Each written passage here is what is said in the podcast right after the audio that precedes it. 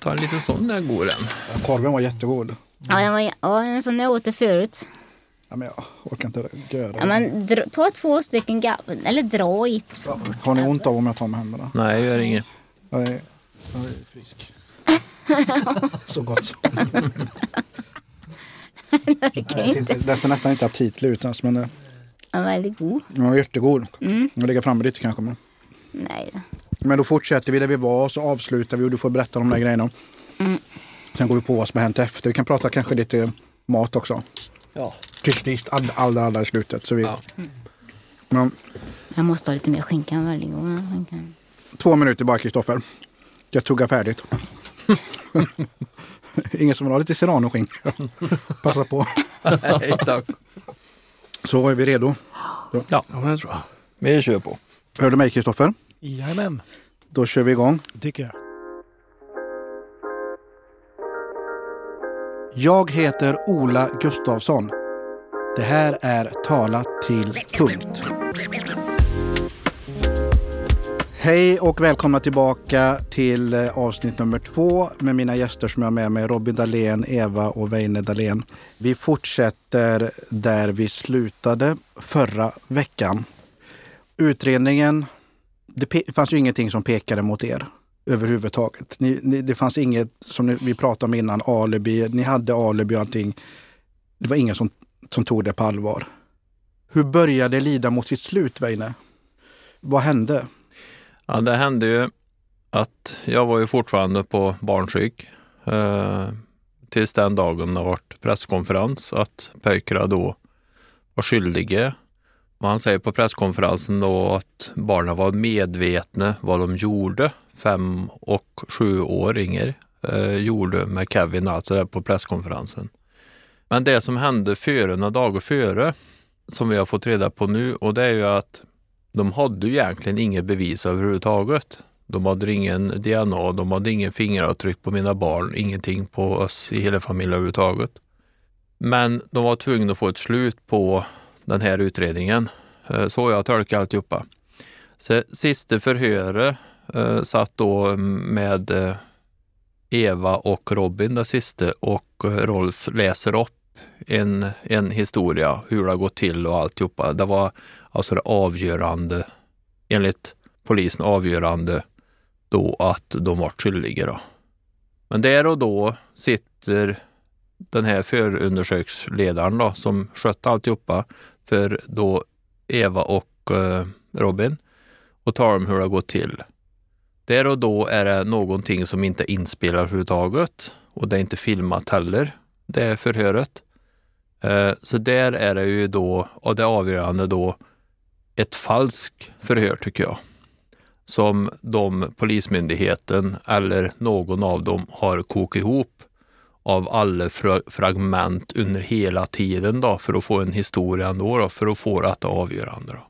Det finns inget formellt förhör, förhör det finns inget Nej. inspelat, utan det är någonting, inga vittnen.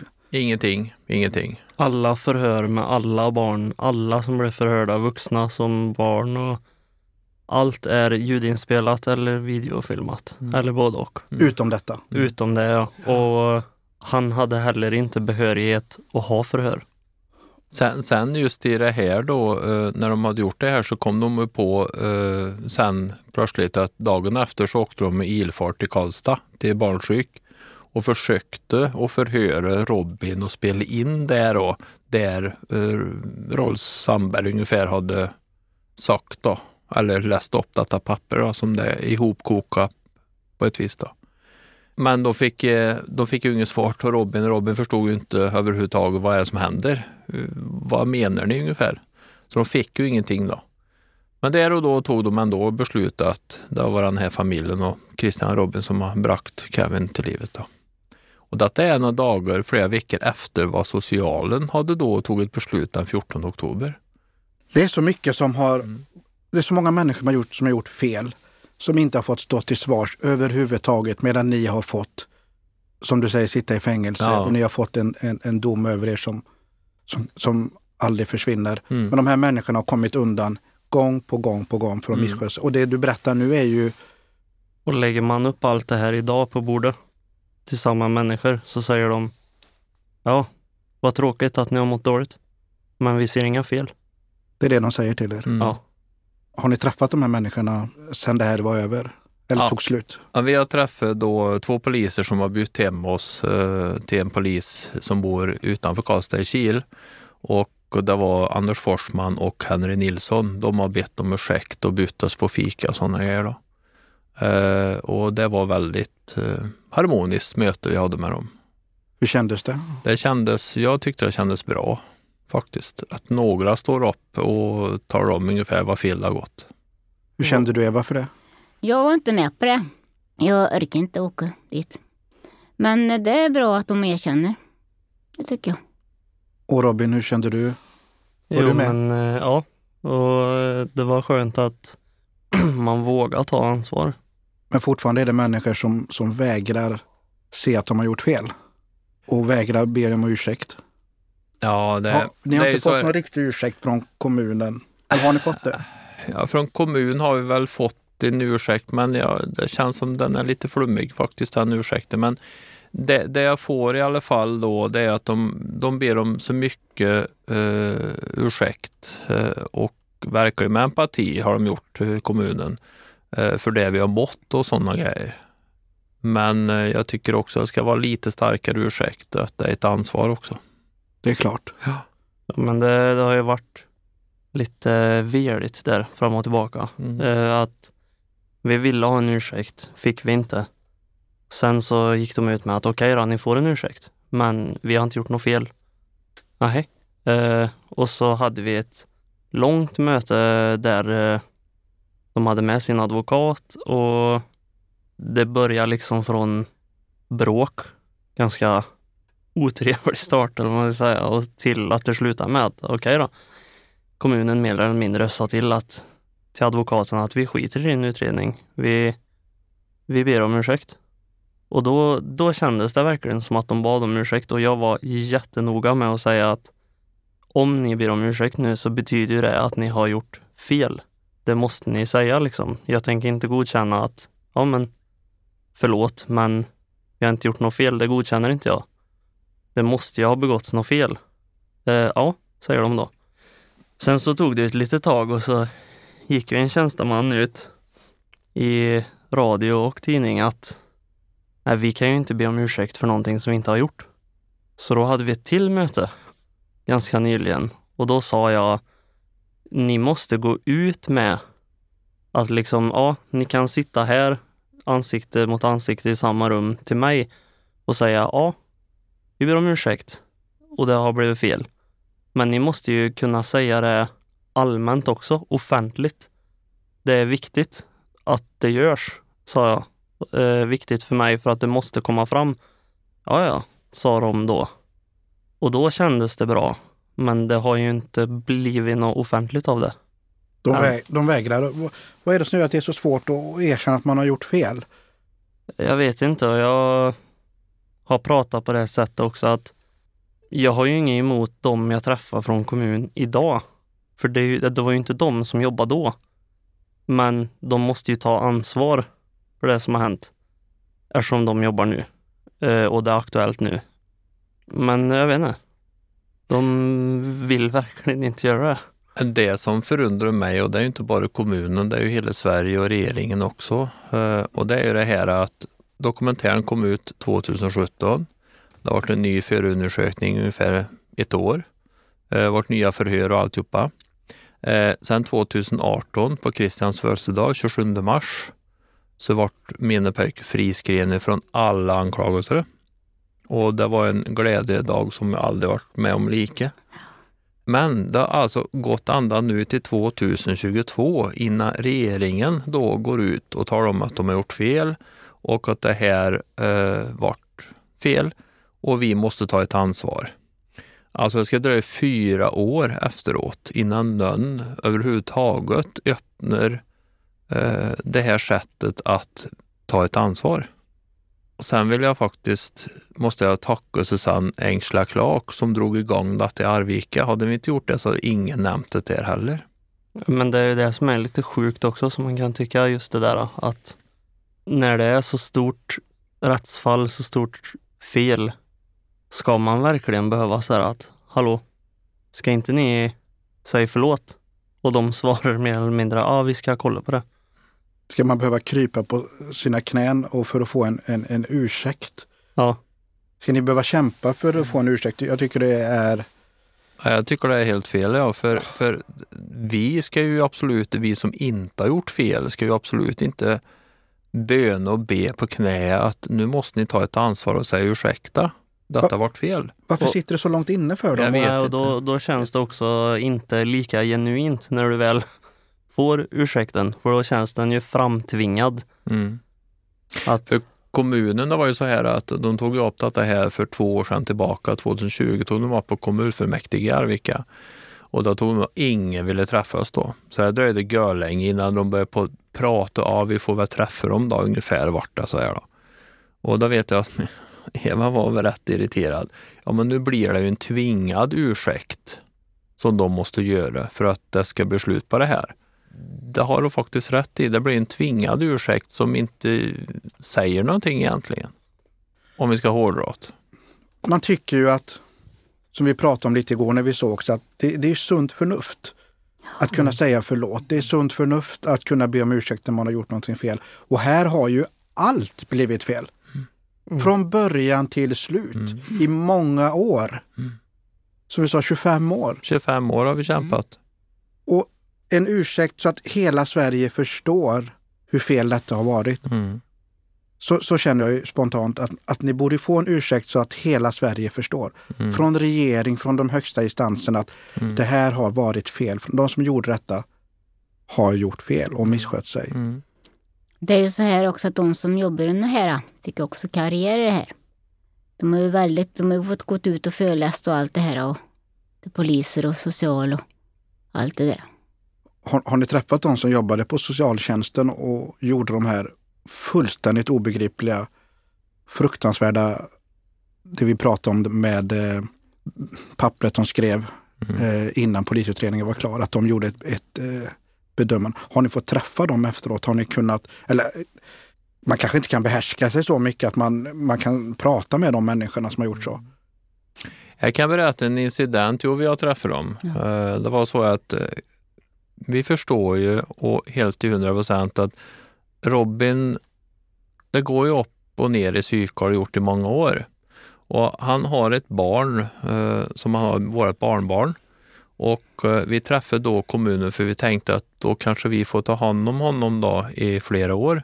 Så vi sökte faktiskt eh, då som fosterhem hos oss då. Hos farmor och, och farfar kan jag säga, eller styvmor Eva. här. Nej, jag är farmor. Farmor, ja. Eh, eh, och då träffade vi dem. Vi skulle träffa två andra sekreterare i Arvika kommun, socialsekreterare. Men när vi kommer dit så får vi helt andra människor med oss och det är de som var med i vår utredning 98. Och då sätter vi oss i ett, ett rum som ingen kan höra ut. Det var alltså isolerat rum med tjocka väggar och tjocka dörrar och ungefär.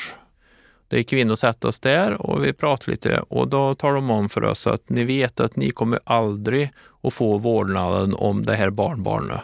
Det ni har gått igenom. Så ni kan lika väl lägga ner det här och nu direkt den ansökningen. Men ni har ju inte gjort någonting. Nej, men 2014 var det. Och det är inte många år sedan. Nej. Då berättar de för oss att vi, har ingen, vi får inte om honom. kommer aldrig hända. Om barnbarnen. Hur tänkte ni då? Ja, det var Den jobbigt. ilskan. Det var jättejobbigt var det faktiskt. Det är heller inte dokumenterat. Det var skyddat rum. Och det är just det här vi kommer tillbaka till så många gånger. Det är ju saker som är till er fördel som inte blir dokumenterat. Mm. Saker de bestämmer över ert huvud som, Mm. där det inte finns vittnen. Det blir dokumenterat. Mm. Det är så många saker. Ja, det finns ju en Det är sak så till. manipulerande. Ja, det är en sak till som är väldigt, som tar mig hårt i mitt hjärta, men nu är de myndiga så nu får de komma till Arvika. Men eh, Arvika kommun då och de personerna som berättar för oss att vi får inte flytta hem när vi fick barnen då på heltid sen och vi vart fria kan man säga från socialutredning och alltihopa fast de hade koll på oss ändå. Då, fast, men vi hade ingen personal med oss. Och då sa de att ni får inte flytta hem till Arvika kommun tills då barnen har fyllt 18 år när de är myndiga själva. vi föräldrar fick, men Christian och Robin var inte välkomna till Arvika kommun tills de var 18 år. De fick inte gå i skola eller någonting i Arvika kommun. Det var folk som protesterade. Ja. Att när de fick höra att ifall vi var tillbaka så, så pratade de med de här höga människorna i Arvika kommun att de, de, de barnen ska inte tillbaka till Arvika De fick kommun. inte gå i skola i Arvika kommun. Frikända. Nej, Nej. inte då var inte det. Ni var inte frikända? Detta var innan de gick ur skolan då kan jag säga. Mm. Okej, Så ni fick de- inte... När vi Nej. bodde i Karlstad, då, ut, Mm. i Vårberg utanför Karlstad, så fick vi till slut då, ta hand om barnen själva. Då. Men eh, vi fick inte flytta tillbaka till Arvika kommun tills barnen var 18 år. Hur känns det att höra det Robin? Ja, man tyckte det var lite löjligt så. Och man har ju haft liksom umgänge och sånt som man har ju dragits till Arvika. Eh, varit där och festa på marknaden och sånt i yngre ålder. Och då har jag alltid liksom fått ljuga alltså när jag träffar nya folk. Som säger, ja, vad heter du? Ja, men jag heter Jonas. Jag fick ju ljuga om vad jag hette. Och mina kompisar som faktiskt visste vad jag hette, kommer jag ihåg, de frågade mig om det där liksom. Och starkt gjort av dem att inte säga någonting heller. För jag fick bara då förklara att jag kan inte göra det. Det är för ett personligt skäl, jag kan inte säga det. Och då blev det accepterat. Har du haft vänner som har funnits där under tiden allt detta som... Jag har aldrig kunnat berätta för någon. Sen har man ju haft, alltså det är ju en väldigt sjuk historia liksom, eller speciell historia just det här att jag och brorsan skulle ha dödat ett annat barn med pinnar liksom. Och då kom ju kompisar som hade hört rykten och så här att ja men de säger att ni har gjort det här. Då fick man ju sätta på sig en mask och skratta och liksom bara va? Alltså Hör du inte hur sjukt det låter? Tror du verkligen att jag och Christian skulle göra något sånt? Nej, du har rätt. Nej, det... Jag tyckte det lät rätt sjukt från början, kunde de säga då. Och så trodde de inte så mycket på det. Man fick skratta bort det. Men ny skola och ny stad. Hur såg klasskamrater och hur såg de på er? Nej, som, som vanliga folk. Det var väl ingen som visste så. Då hade du bara med dig en som följde dig. Mm. Man hade med sig en visst antal år eh, som en sån här stödperson typ. Men det var, det, var, det var inte så jättemycket frågor om det heller.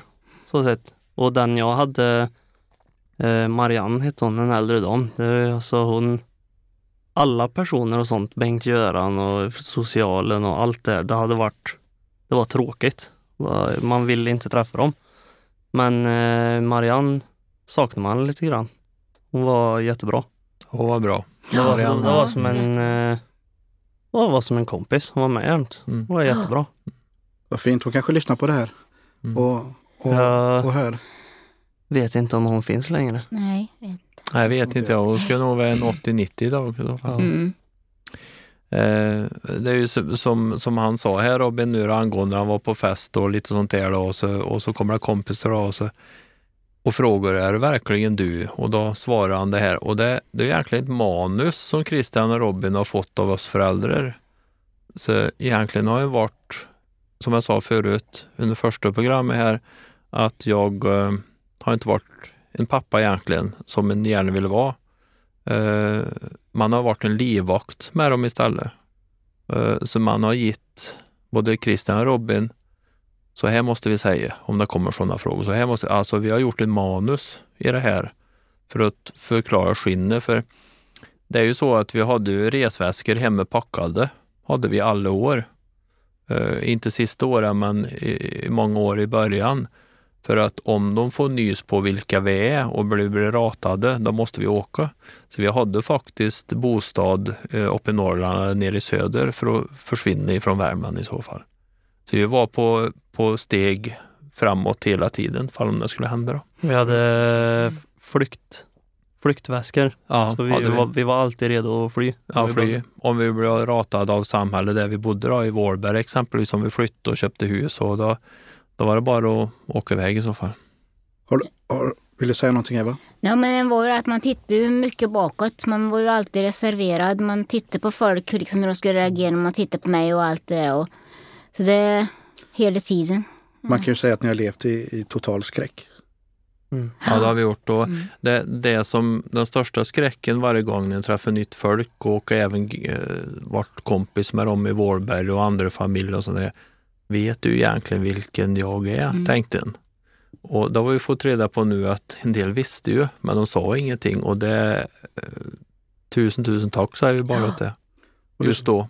Mm. du sa någonting igår Weine också att det är aldrig någon som har berättat var ni bor.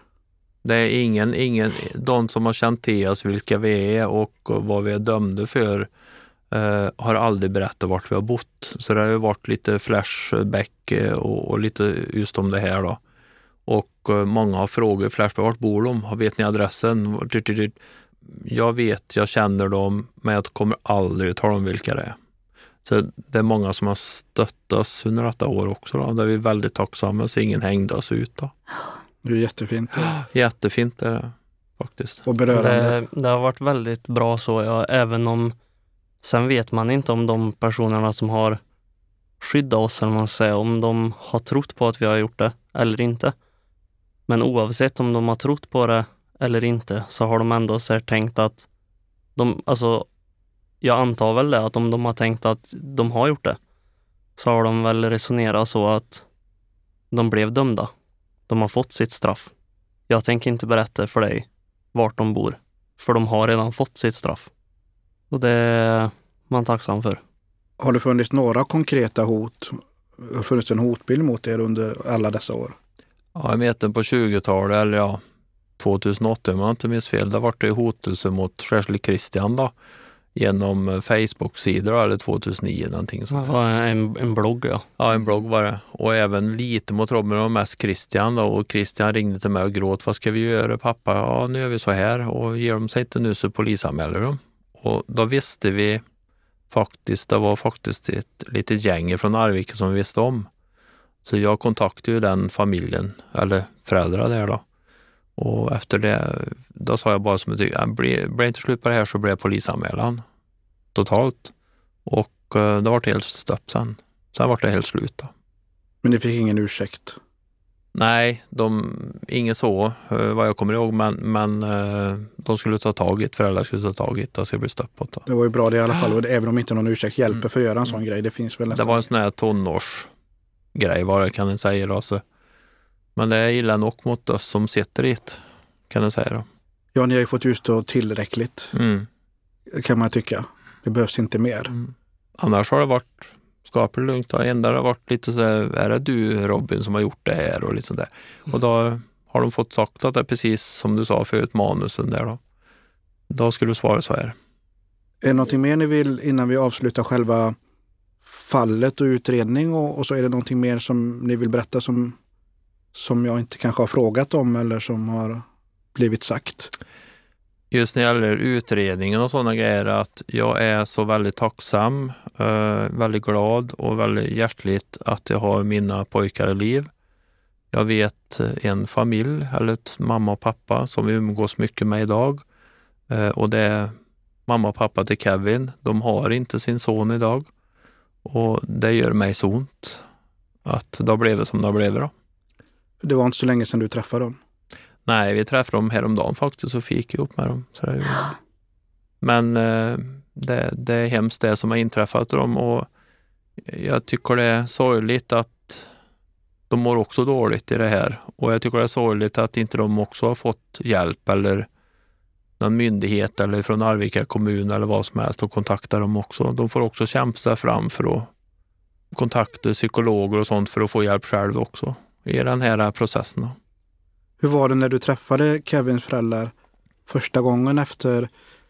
När, när träffade du Kevins föräldrar? Var det efter utredningen eller efter presskonferensen när ni hade blivit...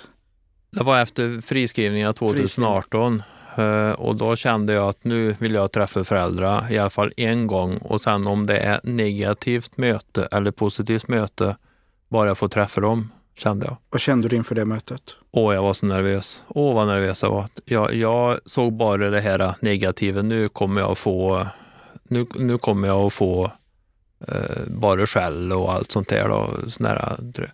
Men det var det inte. Eh, och kom in Therese träffade jag först på ett fika som heter City Café i Arvika. Där skulle vi träffas av en viss tid. Så kom hon där precis vid klockslaget. Kom in, jag var där före, görnervös. Jag skakade gjorde jag, kan jag erkänna. Eh, och så bara tittar och flinner upp och så säger jag Hej Veine, vad roligt att se dig! Och bara kommer med öppna armar och krama direkt. Och då, då gråter jag och det känner jag att jag gör nu också nästan. Och det var, det var så underbart den, den, den dagen. Och där satt vi i flera timmar och pratade och då sa jag, kan inte jag få köra hem dig? Jo, det, det kan du, sa hon. Jag, jag ringer till min man och talar om att han behöver inte hämta mig. Så vi åkte där och jag har alltid varit livrädd i, i många, många år för att åka till Döttervik överhuvudtaget och se det här. Och när jag kommer till Döttervik, vilken frihetskänsla det har varit plötsligt.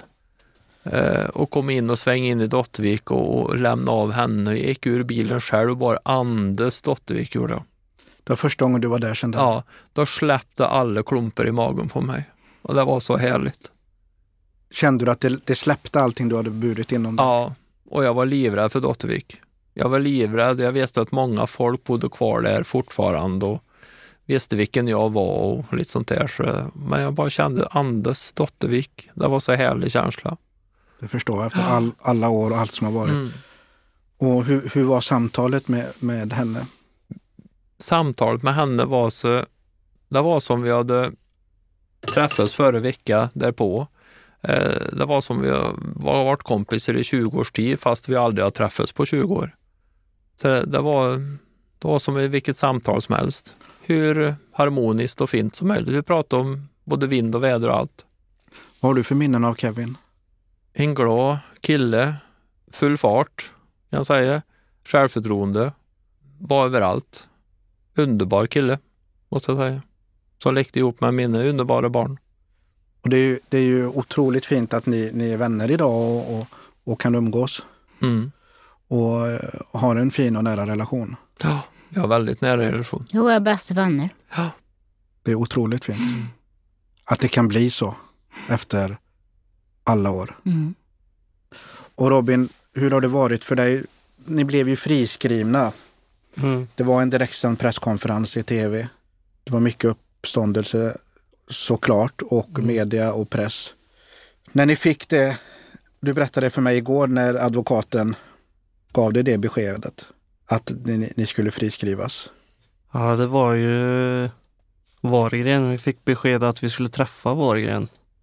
Och han satt sig och sa mer eller mindre att jag har gått igenom allt nu och bla bla bla, min slutsats, eh, bla bla bla och så eh, ni blir avskrivna och så bla bla fortsatte han att prata jag och Christian sa va? Vad sa du?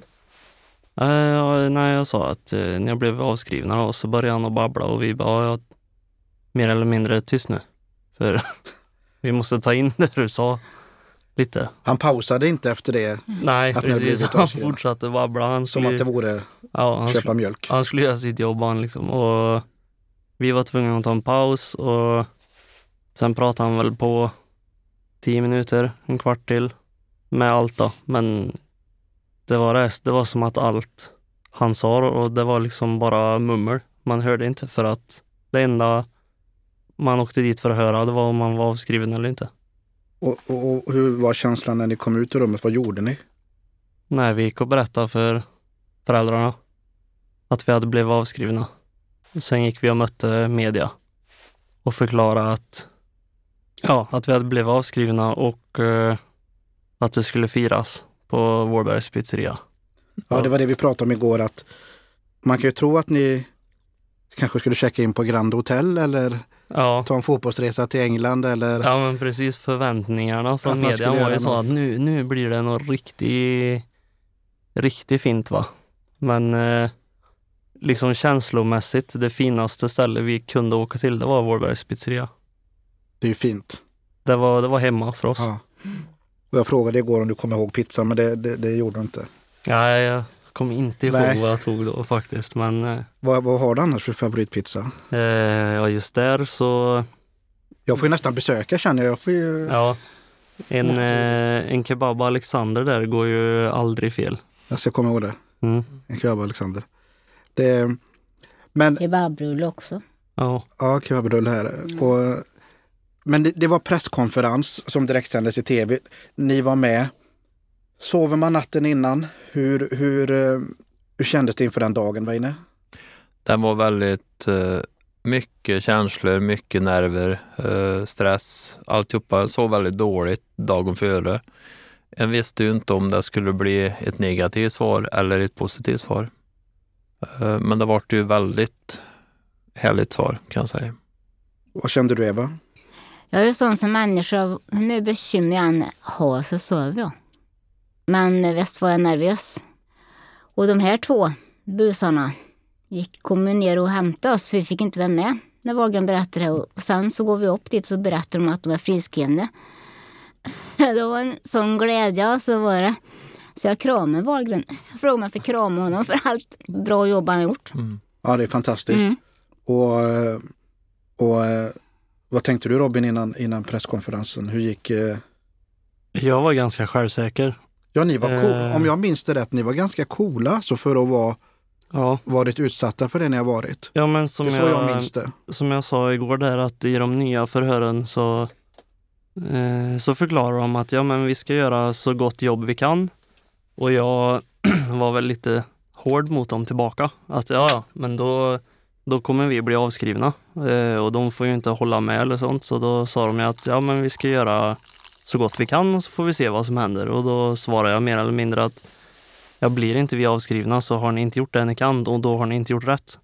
Så jag var ju ganska, det var ju samma, samma liksom väg jag var på när jag skulle dit. Att jag tänkte att om jag går in i det här rummet och han säger, liksom hade han öppnat på samma sätt fast så här, "Nej, jag kan tyvärr inte skriva av er, då hade jag bara gått ut därifrån och sagt att då får ni göra om igen. Ungefär. Nej, jag, jag, var, jag var riktigt självsäker då att vi skulle bli avskrivna. Men det, det var ändå stort när man fick höra det. Och min spontana tanke är, hur kan man inte be om ursäkt till någon som är avskriven? Ja, Ja. precis. Det är ju någonting som man borde... Vi har fått en ursäkt som är väldigt, väldigt acceptabel. Och det är av justitieministern. När han gick ut med vårat ex gratia. Och vad är det för någon som inte vet? Ex gratia är att staten själva eh, väljer att gå ut med ett skadestånd kan man säga. Av nåd. Eh, och det var väl, det har väl hänt sex gånger tror jag i svensk historia. För ni fick inget skadestånd från början. Nej, Bara det är ju som toppen på isberget av allt det här. ja. Att ni ens... Och, men den ursäkten vi fick då, live, var verkligen bra. För då erkänner man att det har gått helsike fel och att så får det inte gå till. det var noggrant och bra. Sen så att få ett ex gratia, extremt stort. Ja, eftersom det inte har hänt så många gånger tidigare. Ja. Även om inte pengar ens kan ersätta det ni har fått gå igenom hela familjen så är det ju, som du säger, det är stort att få det. Mm. Trots allt. Och det någon form av nystart. Ja, Även om det, det, det, pengar räcker inte till för nej men precis det. för det här. att han gick ut och sa det och att man fick ett ex gratia överhuvudtaget. Det, det vägde ju extremt mycket mer än själva pengarna man fick. Och hur ser, hur ser eh, din och Christians relation ut idag? Oj, vi har, den är väl som alltid. Vi är bästa vänner och värsta ovänner. Jag tänkte precis säga det, jag vågar inte säga det men, Ja. men nu, nu, nu, ja men det är väl ändå fint. Det är en Ja, men vi, ja, vi har samma intressen. Jag menar, vi spelar eh, eh, ja, vid datorn ihop. Vi spelar airsoft ihop. Vi, ja, alltså vi är ute och festar ihop. Samma umgängen och vi spelar innebandy ihop. Och, ja, Det är två bröder som är väldigt, väldigt tajta. ja. Så ser det jag. Det förstår man ju. Vi, kan, eh, vi kan vara oense ibland och, och hata varandra så, men eh, det går fort över. Och eh, hur, hur mådde du innan din friskrivning? Vi pratade lite igår men, men då var inte lyssnarna med. Mm. Det finns ju mörka, mörka kapitel Väldigt mörka. i, i ditt liv också efter det här och efter dokumentären. Mm. Du berättade när du hade sett dokumentären så att du gick ner till sjön. Ja. För det var där du kände ro och trygghet. Ja, jag har alltid fått extremt ro av det här ljudet när vattnet kommer in till land. Eh, det är det bästa av allt. Så jag hörde bara vågorna och stjärnklar himmel. Och när tredje avsnittet hade gått på tvn och det var då, för jag var så insatt i att det här måste ut, eh, äntligen. Och så det var då som jag liksom verkligen fick sätta mig och tänka, slappna av. Och då kom det som en bomb. Bara, det är jag som har varit med om det här. Och då, det var tungt. Har det känts som att det inte har varit du på något sätt i och med att du var så liten? Nej men ja, jag har ju alltid haft det här att det är inte jag. Hur, hur ska jag kunna berätta att det inte är jag? Och sen så, som jag sa, var man så insatt när man jobbar med själva dokumentären att det här ska fram, det här ska fram. Så man tänkte inte riktigt på att det handlar om sig själv. Det var bara att det, det skulle fram. Allt, och man fick inte missa någonting. Allt skulle med. Men du rådde ut i, i båten. Var det så att du rådde ut i, i båten? Eller du var bara vid vattnet kanske? Jag var bara vid vattnet. Eller jag kanske tog ut båten en sväng. Men jag vet, ja, jag var nere vid sjön i alla fall. Och bara njöt av att nu är det ute.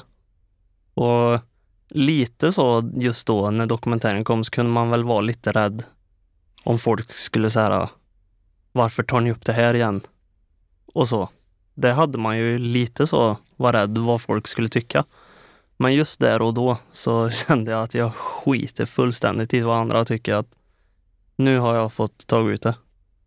Jag tycker det är viktigt att vi nämner det. Du har ju mått väldigt dåligt också. Ja.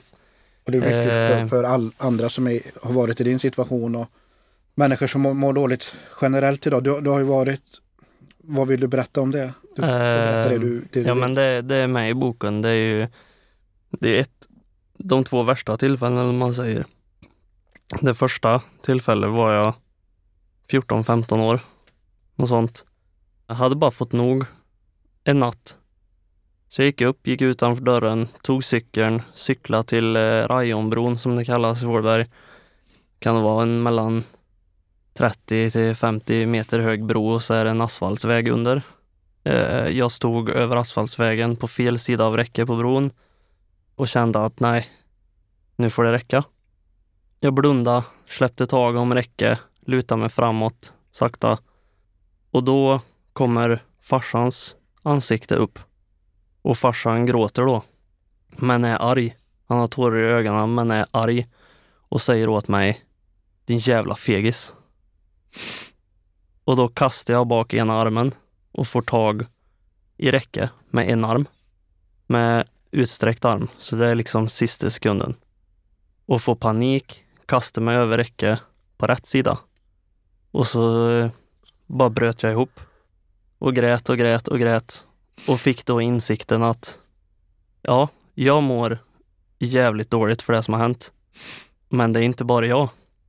Det är brorsan, det är morsan, det är Eva, det är farsan. Alla mår exakt lika som jag. Då kan jag inte vara så självisk att jag tar bort mig. För då lämnar jag alla andra i det dåliga som jag själv mår. Plus att jag lägger på det för dem. Och det är själviskt. Du var bara 14-15 år. Ja. Och det var ju långt innan avskrivning och... Mm. Fram till den punkten så hade jag varit extremt hård mot mig själv. Vad jag än gjorde i skolan, jag var bäst i skolan. Jag hade alltid lätt för skolan så. Eh, innebandyn i min åldersgrupp, jag var, jag var bäst. Eh, I fotbollen, jag skulle vara bäst. Alltså allt jag gjorde. Så jag skulle vara bäst och det var som en grej jag hade i mig själv liksom att man ville bevisa för folk att man dög, att man var bra trots det som hade hänt. Men det var ju ingen som visste att jag var den. Så den jag egentligen försökte bevisa för var ju mig själv. Att jag duger ändå. Efter det så kom jag, kom jag till insikten så här att alltså, det var ju lite dåligt så, men då kände jag så här, det spelar ingen roll vad jag gör i skolan, för jag kommer alltid ha den här stämpeln. Eh, så det spelar ingen roll hur, jag bra, hur bra jag är på någonting, för jag kommer alltid vara den som tog livet av min bästa kompis. Så då, jag sket i skolan. Jag gjorde sånt som jag bara mådde bra av då. det jag ville göra. Det gjorde du helt rätt i. Tänkte du ofta på det som, som du gjorde att när du åkte ut till bron där? Hur, hur ofta hade du de tankarna? Ja, man kom tillbaka till det och tänkte så här, ska man förklara det?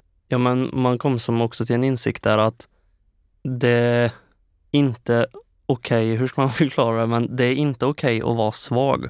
Och det kanske låter konstigt, men man ska inte vara svag, men man kan vara sårbar.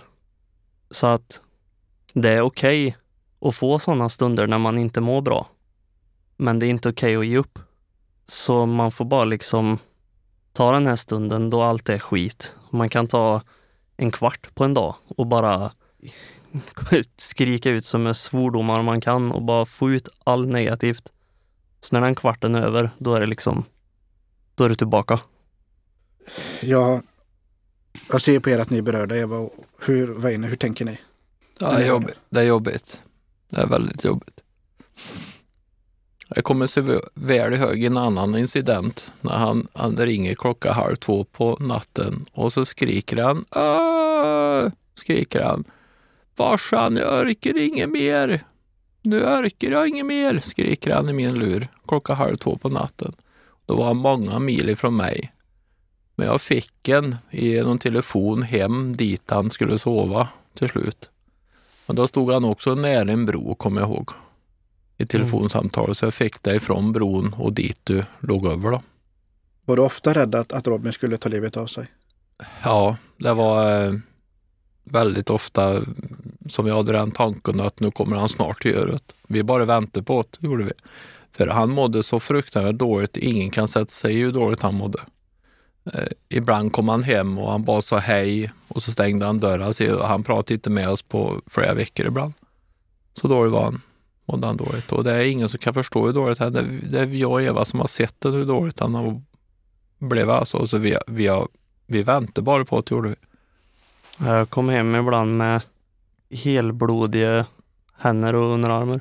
Fast jag hade fått nog. Så jag Mm.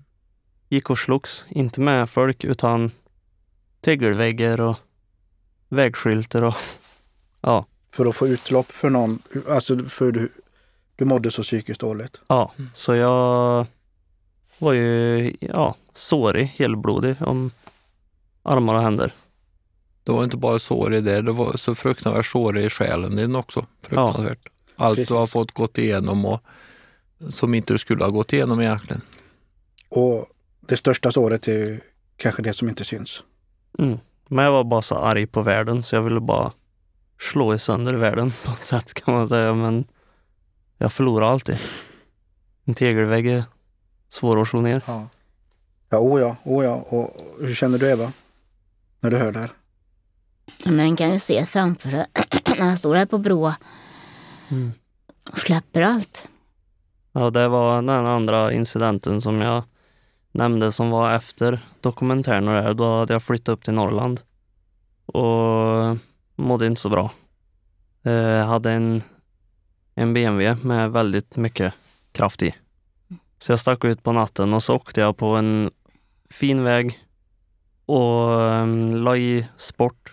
Uh, tryckte, så tänkte jag bara, men jag trycker ner foten, liksom plattan i golvet och så släpper jag inte. Jag bara, jag bara kör. Det som händer, händer. Åker jag av vägen så åker jag av vägen. Kommer det en lastbil så svänger jag framför. Men det var ju så dött där uppe på natten så det, jag, jag fick ju aldrig något möte. Och vägen var ju så bra så att jag kunde hålla mig på vägen även om jag låg långt över 200. Och eh, det var då jag fick nog liksom att nej, jag får inget möte. Då åkte jag till en bro, parkerade och så ringde jag farsan. Och då bara, så fort han svarade så bara skrek jag av ilska rätt ut. Gjorde jag. Jag var så arg. Och vet att han är så långt ifrån oss. Ja, hjärt, hjärtskrikande samtal var det. Var- Fruktansvärt hemskt. Det var 120-130 mil hemifrån. Ja, det måste vara fruktansvärt. Och allra värst för dig Robin, och, och, men även för maktlösa föräldrar. Som, eh, hur, eh, hur har ni tagit igenom i det? Jag vet inte, jag, jag, vi har bara gjort det. Som, jag skulle säga som vilket långsiktigt mål som helst. Att om du är på en plats så vill du ta dig långt så har du ju slutdestinationen dit du vill komma. Men att se det som en planering i ett steg, det går inte. Du kan liksom inte komma dit du vill bara sådär. Så du får ta ett steg i taget bara. Nästa fot efter andra. Och har du en plan hur det ska gå och så skiter det sig, det betyder inte att det inte går. Du behöver bara en ny plan. Är, är du fri från de tankarna idag? Jo, idag, idag så som jag mår idag eh, har jag nog aldrig mått så bra. Du är kär? Ja, det är mycket tack vare Ulrika som sitter där ute att jag mår som jag gör idag. Ja, det ska vi säga att Robins eh, sambo Ja. Ulrika är med här. Hon sitter ute i, i kontrollrummet. Kan vi kanske vinka till Ulrika? vi vinkar allihopa här ute till, till henne. Och ja, hur, hur, hur, hur känns det? Jag förstår att Ulrika har betytt väldigt mycket för dig. Extremt mycket. Hon får mig att må bra och tro på mig själv. Det, mm, hur träffades ni? Eh, musikquiz på Olssons brygga i Arvika. Vi var totalt värdelösa på quizen men vi hade trevligt ändå. Och vem var det som, eller det hörde vi Ulrika, nu sitter, nu, hon kan inte svara här men hon sitter där ute. Ulrika, det, det är din förtjänst eh, vad vi hörde igår. Hon kan svara men, men eh, eh, det var det inte så Robin att hon tog, det var hon som tog kontakt? Jo, det var det. Ehm, och jag tänkte lite så här, ska jag verkligen åka dit? Och det gjorde jag rätt, alltså jag gjorde. Och sen så är det, så var det klart. Ja, gick fort Han, därifrån. han har alltid varit sån med tjejer att han berättar ingenting för oss. Men när han träffade Ulrika, då berättade han för oss. Ja, Det var speciellt. Ja, jag, jag kände det på direkten att det, det är hon, eller vad man ska säga. Och hon kände ju inte till heller att du var det du varit utsatt för. Nej, eh, hon visste ju om hela storyn, så, fallet. Men hennes syster var ju med då också, eh, när vi träffades. Men det var ingen som sa någonting då. Eh, vi träffades och hade en jättefin kväll. Så hade hennes syster då sagt att du vet det här fallet? Ja, jo, hade Ulrika sagt. Robin som du träffade igår är ju den yngre brodern i det fallet. Och då hade Ulrika reagerat. Jaha. Ja, ja. Och? Vi gör så Ulrika, skulle du vilja komma in här i, i någon minut? Jag vet att du hör mig. Så vi tar in Ulrika i studion här live, helt oförberedd. Det här var hon inte beredd på, kommer jag säkert få höra sen. Så kanske vi kan ta någon utav, vi kan ta Weines mikrofon där. Eh, Välkommen in Ulrika. Ja, tack så mycket. Hur, hur var det att, att, träffa Robin? Eh, ja, det kändes som... Eh, ja, det är svårt att förklara, men det var... Det kändes så rätt ifrån första stunden liksom. Att, eh, För det var du som tog initiativet. ja, Och det, det var det. var han trög på det eller? Var, Ja, det var han väl. det var det. Men ni sågs på bryggan. Ja, Och sen, eh, din syster berättade ju ändå om vad Robin har varit med om. mm. Hur, hur, hur kändes det? ja men det, det kändes ju liksom... Ja, jag ser ju Robin som Robin som han är som person. så. Sen vad han har gått igenom, det, det är ju en del det också i en sida. så. Men eh, när jag ser Robin som han är och så. Mhm. Ja, jag kan, man kan Ja. känna hur det är i luften här och jag träffade ju er igår också. Jag, jag ser att ni är kära Ja. eh, och det är ju fantastiskt. Och hur har du tänkt med allt som har varit, som Robin har fått gå igenom? Det har ju blivit en del av din vardag också lite. Ja, det har det. Eh, nej, det är ganska stort och så att ta in är det. Så eh, ja, jag tar in lite i tag och, och sådär gör jag. Och eh, man får bara flyta med lite, får man göra. Och sen anpassa sig liksom lite och sådär. Vi får stötta varandra och sådär. Mm. gör vi väldigt bra, tycker jag. Och det för, för mig in på en annan sak också. Här. Vem är det som lagar mat hemma? Mm. det är ju Robin. Det är en kock här. Vi sitter ju med en kock också. Det är, det är kanske inte så många som vet Robin. Eh, nej, men jag har ett extremt matintresse. Ja. Ja, Så eh, nej, köket är mitt. Det sa jag när vi flyttade ihop också. Att eh, vardagsrum, sovrum, hall, alla rum får göra exakt vad du vill. Men köket är mitt. Det sa jag ja. från början. Du satte ner där eh, foten. Ja, Och Ulrika, vad är, vad är det bästa Robin kan svänga till i köket? Allt. Allt. Ja, allt. Det måste vara fantastiskt att ha en kock i... Mm. Jag är jättenöjd. Jätteglad. Ja. Så eh, ja, nej, men jag tackar så jättemycket för att du ville komma in en liten stund och, Mm. och säga hej. Mm. Nu ska vi inte, det kändes lite fel att prata med dig när du satt där ute, eller om dig. ja, ja. Nej, det är ingen fara. Så tusen tack. Ja, tack. Så fick ni kära lyssnare höra Ulrika också här som, eh, som lever med Robin. Och Ja men Robin, kockintresset. ja, Det är mycket du är grym på. Du pratade innan att du, behövde, att du ville bevisa för andra att du dög. ja. Men det, faktum är ju att du är ju superbra på mycket. Det har blivit den här, eh, som jag sa där, med små steg också. Att när du har kommit en bit på vägen, man sätter alltid upp mål. Och jag sätter alltid upp mål i allt jag gör, att jag ska bli bättre och bättre och bättre. Men man måste också, liksom du har ju ett, ett mål som en slutdestination, dit vill du komma, så här bra vill du vara. Eh, men du måste också stanna upp och liksom, nu har jag tagit mig hit, fan vad bra. Det kan vara långt ifrån dit man vill komma, men det är en förbättring från där du började. Och då måste du stanna upp, reflektera att shit, det här gör jag bra. Och det måste du kunna tycka om dig själv, att bra gjort. Men också inse vad som är dåligt. För att, ja, som ska bli bättre då. Så jag gör ju så med allt att, ja men det är som vi sa igår, att gör jag fyra mål på en innebandymatch och hade ett skott i ribban, då är det just det där att fyra mål, en match, shit vad bra.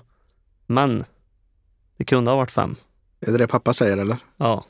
Ja. Och det, det är det. Aldrig nöjd. Nej men precis. Man, man, jo, man ska, man ska vara nöjd med det man har åstadkommit. Men man kan alltid göra bättre. Och trots allt fasansfullt som vi har pratat om, och fruktansvärda saker vi har pratat om idag, så är du elitspelare i innebandy. Du ska göra comeback i division 1 nästa år. Kanske jag inte fick säga, men nu har jag. Avslöjat det. Och, eh, och du är, är, är proffs i, i CS. Ja, jag har eh, tjänat, jag har levt på att spela CS, ja. Ja, du har slagit eh, människor som har det här som har gjort det här i flera år. Ja, Du har besegrat norska landslaget i innebandy. ja, Du är kock. ja. Robin, alltså finns det någon med starkare psyke med allt du har gått igenom? Att kunna leverera så? Det är väl, Jag vet inte om jag har träffat någon. det, det har jag sagt innan, det är väl den positiva delen man har fått ur det här. Som man är glad över att ha fått. Det är just det här att jag ger inte upp. Jag, jag blir bra. Jag ska bli bra på saker. Det utan att jag bryter ner mig själv samtidigt. Jag ser den här femåriga killen som satt i polisförhör Mm. och så tittar man på det idag med allt du har uppnått. Men det, det, jag tycker det är viktigt att prata om just så, om min historia där med psyke och mående och allt att till alla som mår dåligt, så att det är okej att må dåligt, men ge inte upp för att vill man någonting så kan man göra det. Det är bara att lista ut hur. Och varje person är olika, så det kan vara olika vägar från person till person. Men man måste bara hitta sin väg, tro på den och köra. Fantastiskt och det är oerhört starka ord. Och framtidsplaner, vad, vad finns där hos er tre som är här idag? Vad har ni för framtidsplaner? Blir du köpa ny husbil Eva eller? Jag vet inte, kanske så småningom kanske blir en ny. Det blir ni. Vad, Ja. har, vad tänker ni? För det, det är ju som sagt enormt. Det går, går inte, jag kan inte sätta ord på vad, vad, vi har, vad vi har pratat om idag. Finns det framtidsplaner, Weine? Ja, det finns det. Jag brukar alltid säga, det har sagt i många år, det finns alltid ett ljust sken som kommer och, och tar tag i en till slut. det finns det alltid framtidsplaner och eh, som vi ser nu, jag ser ljustid nu framför mig. Ja. Det är det faktiskt. Det är det. Mm. Med hela familjen, barnbarn, Robin, Christian, Eva. Eh, Första gången på länge. Ja. Så Hur nu- känns det? Ja, det känns Och säga underbart. de orden menar jag bara. Ja. Jag ser på dig och, och bara att du säger de orden idag. Mm. Nej, det, det känns helt underbart. Gör det nu. Eh, nu kan vi verkligen börja på att lägga detta bakom oss. Uh, finns lite detaljer kvar, men vi ser en väldigt kraftig ljussken i, som jag ser framför mig i alla fall, att nu kommer det att bli jättebra det här. Ja, och det är viktigt att, ja, det är därför ni också är här och det är viktigt att det här inte tystas ner, att det här inte glöms bort. Mm. Men nu kan vi verkligen riktigt, riktigt och särskilt Christian och Robin, nu kan vi verkligen börja på leva istället för att älta det här. Uh, vi vaknade till ett, vi sömnade till ett. Men nu har jag märkt att nu vaknar jag inte till ett. Nu gör jag något annat i livet än det här fallet på 25 års tid. Det som var så otäckt kan jag säga att när allt det här hände med Kevin och Christian och Robin så vaknade man till det här. Tänkt, först jag tänkte på så var det här. Nu somnade var sist du tänkte på. Den dagen, dagen efter var friskrivna så var det borta. Det var som en stor tyngd lättare. Mm. Kände du också så Robin? Jag kände just det här med framtidsplaner som vi pratade på. Att man kunde tänka och drömma, typ. Att fan, så här skulle man vilja att det var. Men det går inte. För man hade det i vägen. Men när man blev avskriven, då, då var det som, då fick jag en sån insikt att nu, nu kan jag. nu kan jag, alltså nu kan jag uppnå vad jag vill. För nu har jag ingenting i vägen. Så kände jag. Och- sen mår man ju också dåligt från och till har man gjort. Men Ja. Eh, Jag förstår att det kanske aldrig riktigt, men hur, hur känner du idag? Tänker du, hur mycket lever det här med dig? Det kommer ju alltid finnas med, men mm, man känner att man har övervunnit det. Det blev så att nu, även om det har varit svårt för folk att be om ursäkt och ni har varit misstänkta och, och helt grundlöst och anklagade för så otroligt grova saker, så kanske det är så att ni ändå mår bättre än de här människorna idag som har gjort det här. Och Det- där. Det tror jag starkt på. För när jag går på stan så kollar folk på mig, hälsar och säger bra jobbat. Önskar dig lycka till. Sådana saker. När den andra sidan går på affären så blir de spottade på och får inte så trevliga ord. Så det tror jag absolut att även om de inte har fått något rättsligt straff så får de ett litet straff ändå. De får leva med det livet ut. Ja. Finns det någonting ni skulle vilja säga till någon i utredningen eller allmänt? Vad säger du Weine? Nej, jag skulle faktiskt vilja, eh, inte i utredningen och sånt, för jag känner att nu vill jag lägga det bakom mig. Eh, det jag skulle vilja verkligen tacka, det är forskaren som nämnde för Dan Josefsson och så vill jag tacka verkligen Dan Josefsson och hans team för det han har gjort med oss här och det är därför vi sitter här idag. Så det är otroligt glädjande att ha dem bakom oss och som vi fortfarande har kontakt med än idag. Så det är ett stort tack. Sen vill jag också tacka alla som har visst vilka vi har varit, men de har hållit sig tysta. Det känner jag att det är mina slutord. Känner jag. Vad känner du Eva? Är det någon du vill säga någonting till? blev jag tom i huvudet kände jag. Nej, det, det, är, va- det som är så lite tråkigt då. Att man har blivit så känslokall. Men när det gäller det här då, är jag, då är, kan jag bli väldigt blödig fortfarande. Allt det här. Och allt, alla mina närmaste är jag väldigt mån om. Ingen som får vara elak mot dem eller jag säger någonting eller gör det. Jag försöker och de är i försvar. Jag har nog byggt upp mitt självförtroende en del. Som det här. På ett tråkigt sätt men positivt i slutändan.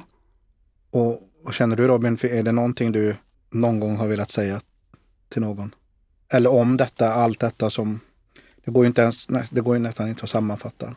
Nej men det är, det är lite så här äh, reflektera, tänk på vad fan man gör.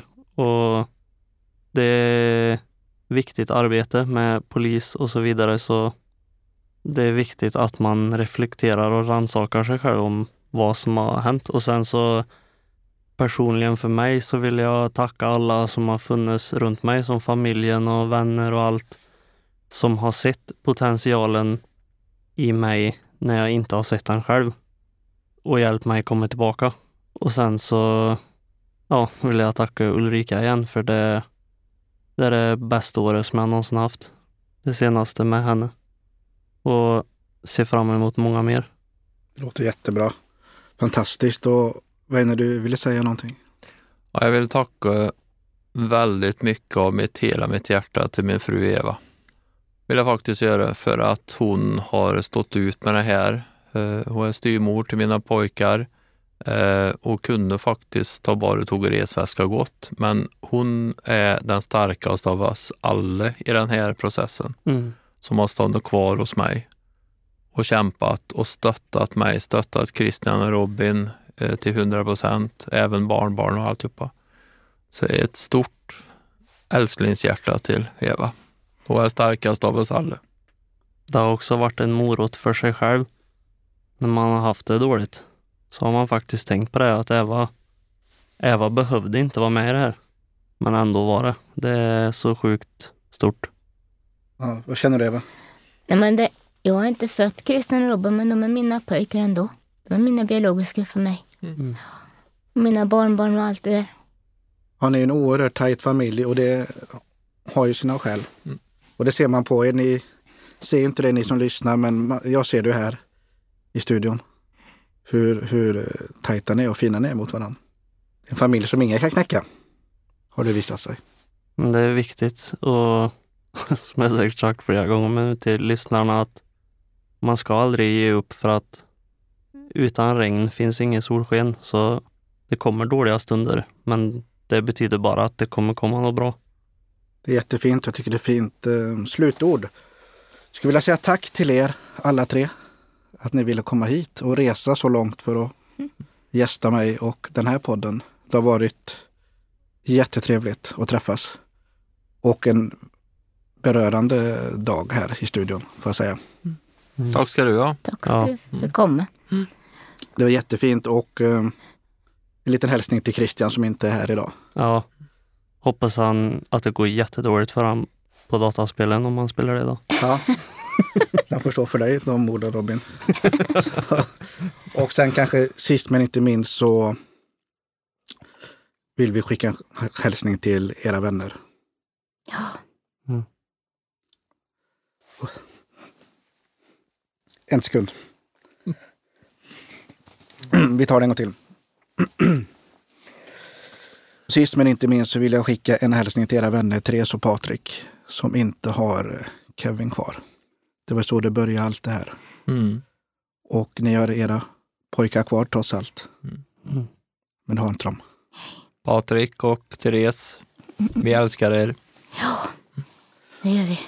Och med de orden så tackar jag för mig och vi tackar för oss här i studion. Och vi är tillbaka nästa vecka med ett nytt avsnitt. Ha det så bra fram till dess. Och sen kanske sist men inte minst så vill jag skicka en hälsning till era vänner Therese och Patrik som inte har eh, Kevin kvar. Det var så det började allt det här. Mm. Och ni har era pojkar kvar trots allt. Mm. Men har inte dem. Patrik och Therese, vi älskar er. Det gör vi. Och med de orden så tackar jag för mig och vi tackar för oss här i studion. Och vi är tillbaka nästa vecka med ett nytt avsnitt. Ha det så bra fram till dess. Tala till punkt är slut för den här veckan. Jag spelade in min podd hos Red Means Go i Stockholm och ja, jag heter fortfarande Ola Gustafsson. Vi hörs nästa vecka.